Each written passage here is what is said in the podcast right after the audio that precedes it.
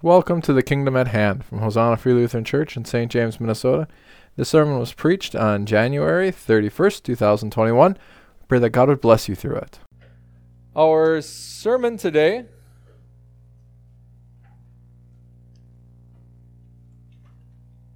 There we go. Is entitled Understanding. We're going to be looking at Luke 2 verses 41 through 52. If you'd please rise out of honor of God's word.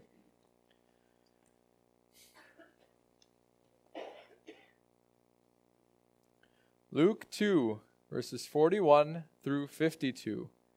And I read in Jesus' name. Now his parents went to Jerusalem every year at the feast of the Passover. And when he was 12 years old, they went up according to custom. And when the feast was ended, as they were returning, the boy Jesus stayed behind in Jerusalem.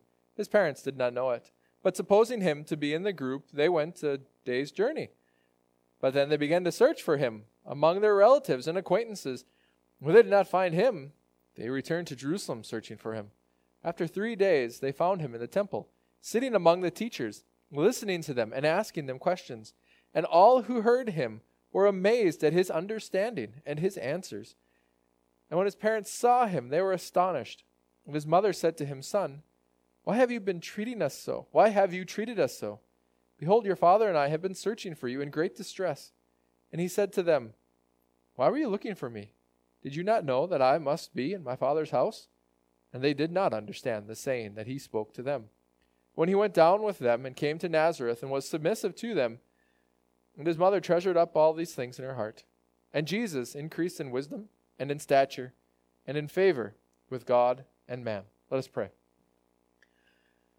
Father, as we come to study your word, I ask that you would bless us. Lord, that you would grant us grace and mercy to to understand. Lord, for that's a gift from you. Grant us this gift now, Lord, that we might apply your truths into our lives. We ask in Jesus' name. Amen. You may be seated.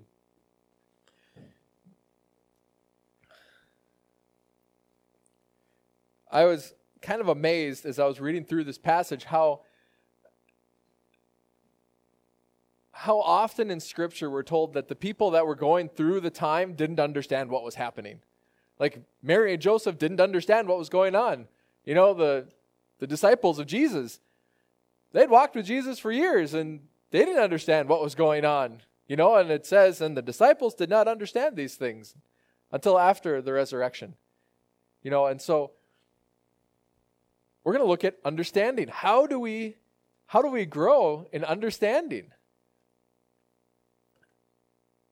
So, as we start out, I'm actually going to start out talking about um, some spiritual disciplines. And a while ago, was it two years ago, three years ago? It was a while ago. Um, Nathaniel put together a booklet on spiritual disciplines, and we had it in the bulletin. Uh, it was during Lent, and then it extended on through after Lent for a little bit. Um, and we had talked about how how we need spiritual disciplines. As Christians, we need spiritual disciplines. We need to create these habits in our lives habits of reading the Word of God, habits of memorizing, habits of prayer, you know, habits of, of fasting, habits of community. This is actually one of the habits uh, that I'm seeing broken all throughout our culture right now is this habit of interacting with other Christians. You know, people are separating themselves and the, the sheep are being scattered. It's crazy to watch. But with Mary and Joseph here, what they did. Now, his parents went to Jerusalem every year at the Feast of Passover. And when he was 12 years old, they went up according to custom. This was their custom. Mary and Joseph were people of a habit. Every year they went to Passover. They, they followed God. They listened to God. They, they took the pilgrimage every year. They went to be in the community every year. They went with their relatives, they went with their congregation, they went with all of the people that were living around them. They went with this group. But this was their this was their habit. And so we were talking about it in our adult Bible study, well, the um, Nathaniel's Bible study today, how we need to be reminded, we need to be reminded of the love of God. You and I need to be reminded of the love of God because Satan is actively working in our world right now and working on us, trying to make us doubt the fact that God actually loves us and cares about us. Uh, he wants Satan wants us to think that we're in this alone. Satan wants us to think that you know the government's actually in control. He wants us to think those things. You know, believe it or not, the government's not in control. Believe it or not, the media is not in control. Believe it or not, we're not in control. But God is. And so we need to be reminded of these things. How do we get reminded of these things? Is it by watching the news? Are you reminded of the love of God by watching NBC? no. Not even Fox. None of these none of these news sources, none of these ones. I, even the Christian ones. I had a friend recommend to me a Christian news source online and I was reading through it. I was like, these guys fall into the same problem that everyone else does. They actually think the politicians are in control. How sad. Why do we need spiritual disciplines? Why do we need godly habits? Because as we're reading the Word of God, we're being reminded you know what? God's in control. God actually cares. God is at work. As we're spending time in prayer and we see those answers to prayer, as we are talking about in our men's Bible study on Saturday, seeing God answer prayer. What does that teach us? You know, God is actively at work in this world and He actively answers. He does answer. And he, sometimes He says no. And when God says no, we should take a step back and say, Praise God. He did not give me what I thought would be good for me. He gave me something better. Praise God that He knows best and that He answers according to knowing best. We need these habits in our lives. Why? Because it makes us better Christians. No, because we need to be reminded of the love of God. That we can trust God, that we can rely on God, that we can hope in God. But we, it's really hard to do that alone. It's really hard to do that alone. I remember the story of a, a pastor speaking to one of his parishioners. It comes out of a Swedish book by a guy named Bo Giertz. Probably didn't start with Bo Giertz, but uh, um, he was speaking to one of his parishioners, and his parishioner was saying, Well, Pastor, I don't need to go to church in order to be a parishioner. I don't need to go to church in order to be a Christian. I don't need to go to church. And the pastor was sitting there and he took a coal out of the fire. They put it alongside the next to the fire, and as they kept talking, the coal got dimmer and dimmer. Until finally it went out. Pastor brought the parishioners' attention to that coal and said, That's the way we are. Do I need to go to church in order to be a Christian? Well, no.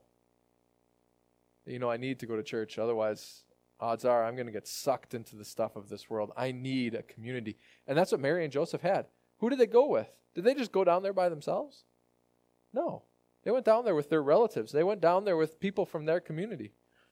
Um, but supposing him to be in the group, they went a day's journey and they began to search for him among their relatives and acquaintances. This was their community, this was their congregation. You know, these are probably people from their synagogue. And this is what we're called to be building right here to be building a community of Christians because we live in a world that's not necessarily friendly to Jesus right now, or maybe ever. We've always needed these communities. And we need this.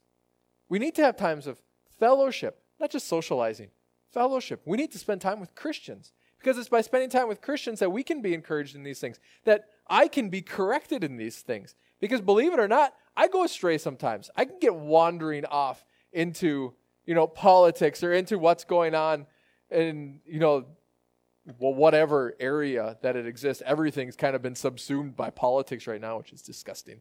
But uh, yeah. I can get worried about that stuff. You know what I need at those times? I need someone to say, Joe, you've been reading too much news. Joe, stop going on social media. I, actually, I stopped because I got tired of that too. I need someone to correct me. Joe, you're looking at that wrong. Where do we find that? I don't get that when I'm alone. Solomon actually says the man who isolates himself seeks his own desires and rages against all sound judgment. Think about that. The man who isolates himself, seeks his own desires, and rages against all sound judgment. Proverbs. I don't remember the exact one. Sorry. I'm not good with numbers and dates. I know it's a shameful. Um, but this wasn't just for them, though. So the habits weren't just for Mary and Joseph. The community wasn't just for Mary and Joseph. The community was also then for the next generation. Because what did they bring Jesus into?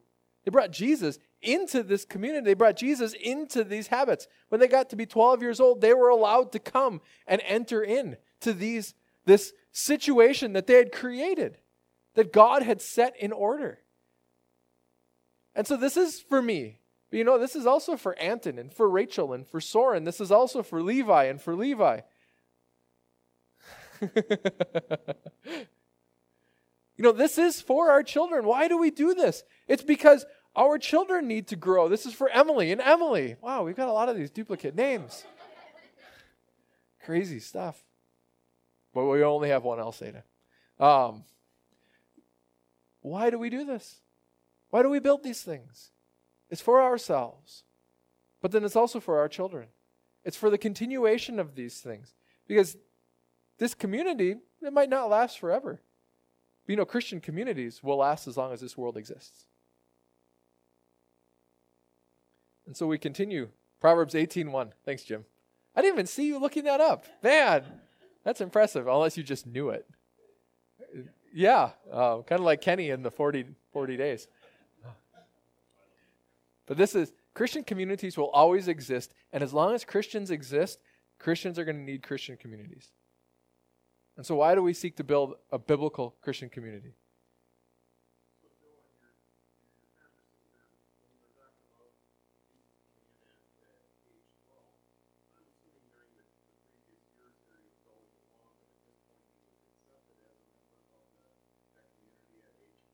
Yep, yep. Then he was uh, functionally a responsible member.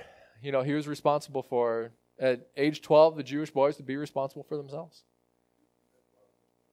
Yep, yep. After age 12 would be the what they currently call, call bar mitzvah. I don't know if it was called that back then. Um, yeah, but so once they became 12, remember that, boys. Once you become 12, you should be responsible for yourselves.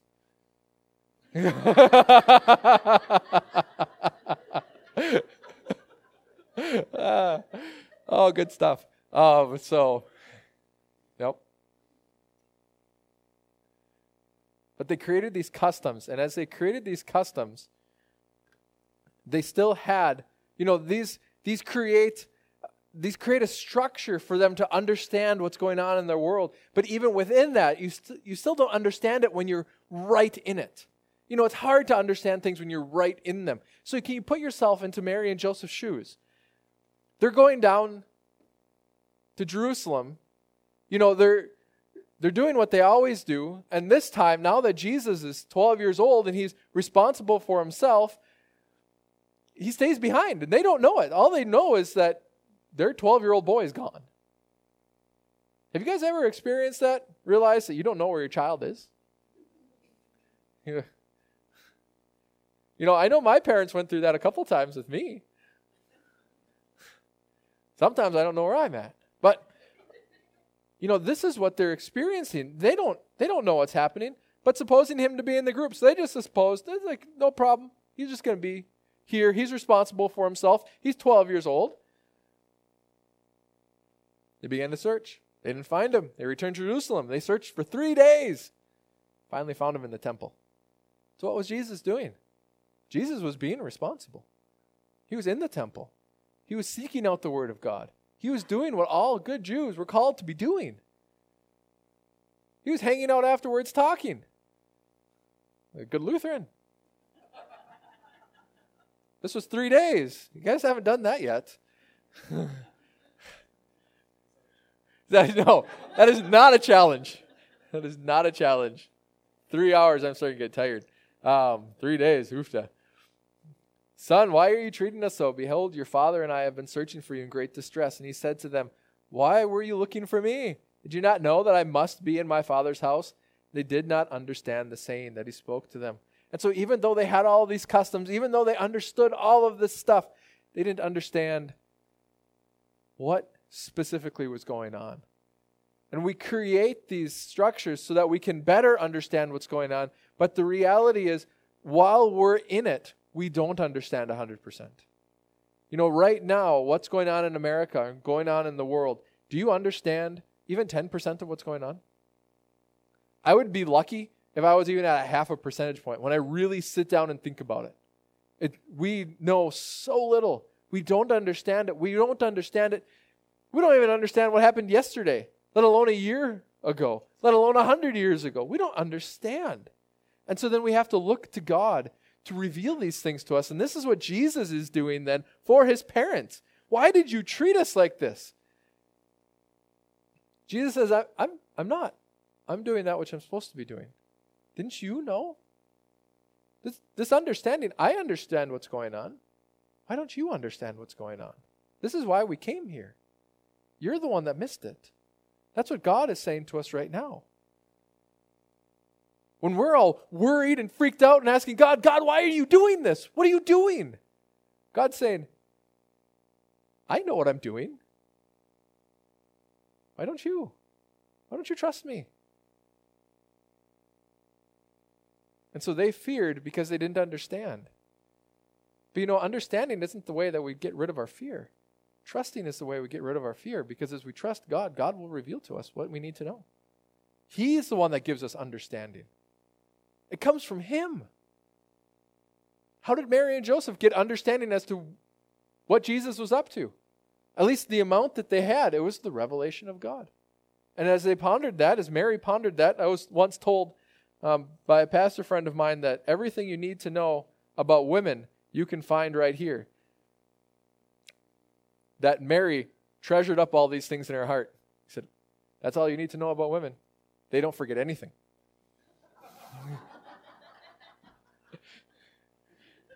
Ooh, I know, right?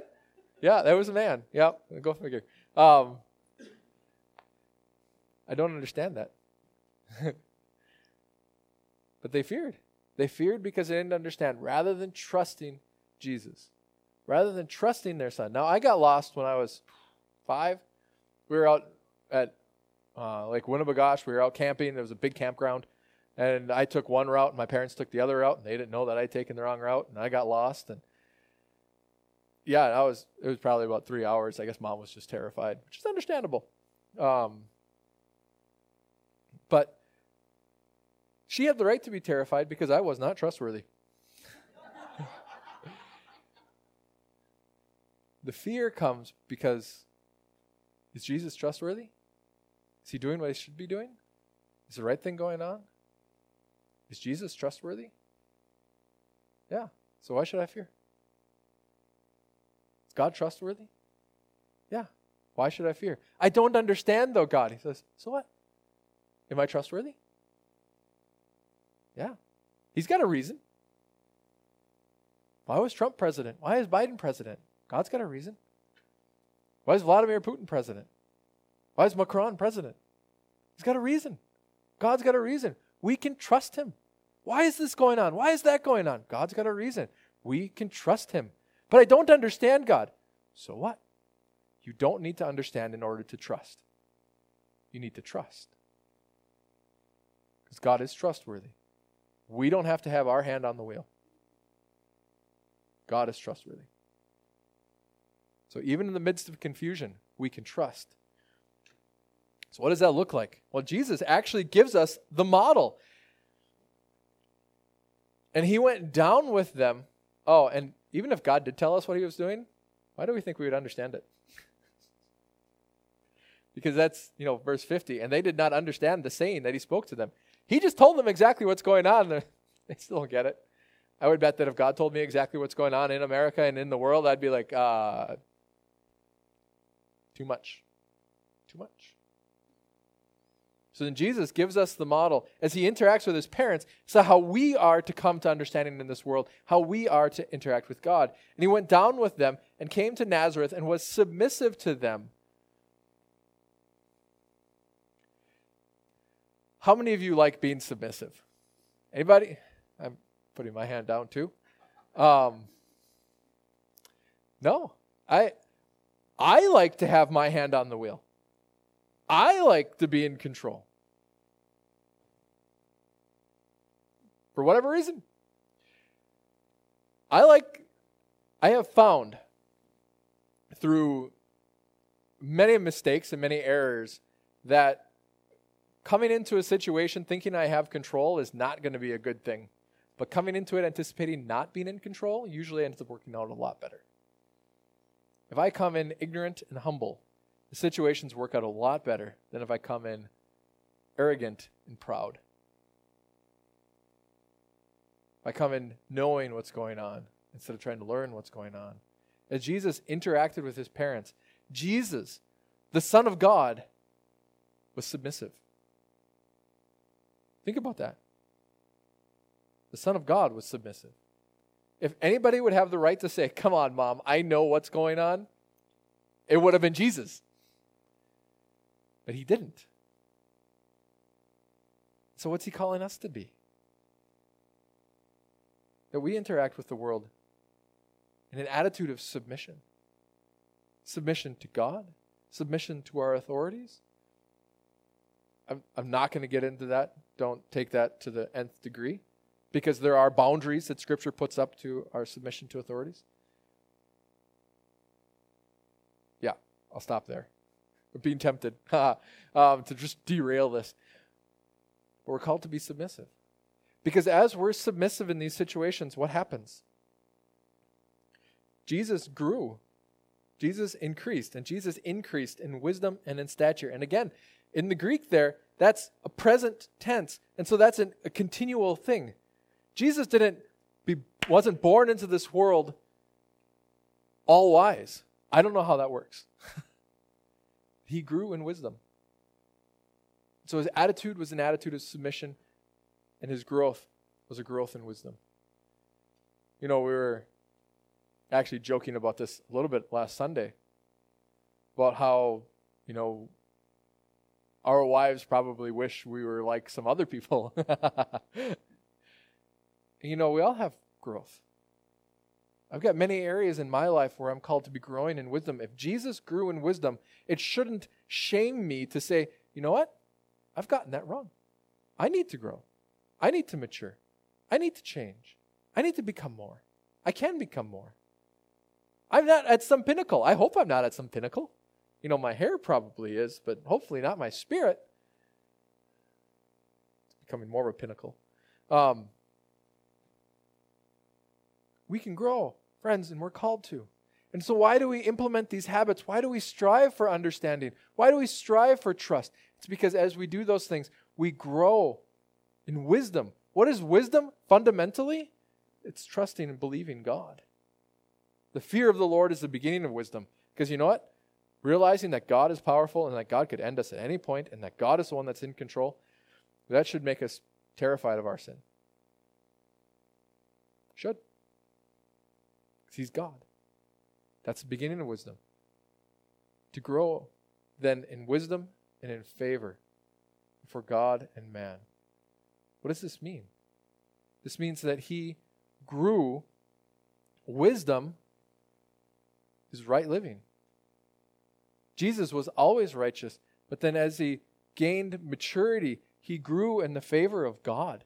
This doesn't mean that his relationship with God became better. This means that his outreach, that his authority grew too, that God gave him more and more and more. And so when God's favor is upon you in a biblical ideal, in a biblical idea, it's that God is giving you more and more responsibility that God is giving you more and more blessing, that God is giving you more and more in this world. Does that mean that you're going to become all powerful? No, because that wouldn't be good. But God's favor was upon Jesus. People gave him more trust, God gave him more responsibility. You know, to, to think back, how many of you have read A Horse and His Boy by C.S. Lewis? Any of you? Not, not enough of you. Good job, Carolyn. Oh, Alyssa has two. Good. And Levi. Good. We got a few. A horse and his boy. One of the lines in A Horse and His Boy. Just a great line from C.S. Lewis. That Shasta, who's the main char- second main character, one of the two main characters, Shasta had not yet come to realize that the accomplishment of a good deed or the reward for a good deed is often a bigger and a harder deed to accomplish. That's the Fauldett paraphrase. But this is the favor of God. He gives us more. What more blessing? Yeah. And more responsibility too. Because as people, if you grow in favor, as you grow in favor with people, what do they give you? They give you trust, they give you opportunities, they give you responsibility. It's really the same way with God. And so, as Jesus was submissive to his parents within this realm of habits and customs, as he had understanding, even though they didn't, God built him up, gave him more and more opportunities and blessings. And so, to, to wrap this all up, how do we grow? How do we grow? How many of you would like to grow in your spiritual walk? Would you like to grow in your Christianity? Would you like to grow in your trust in God? You know, it's through, note that, it's through these spiritual habits.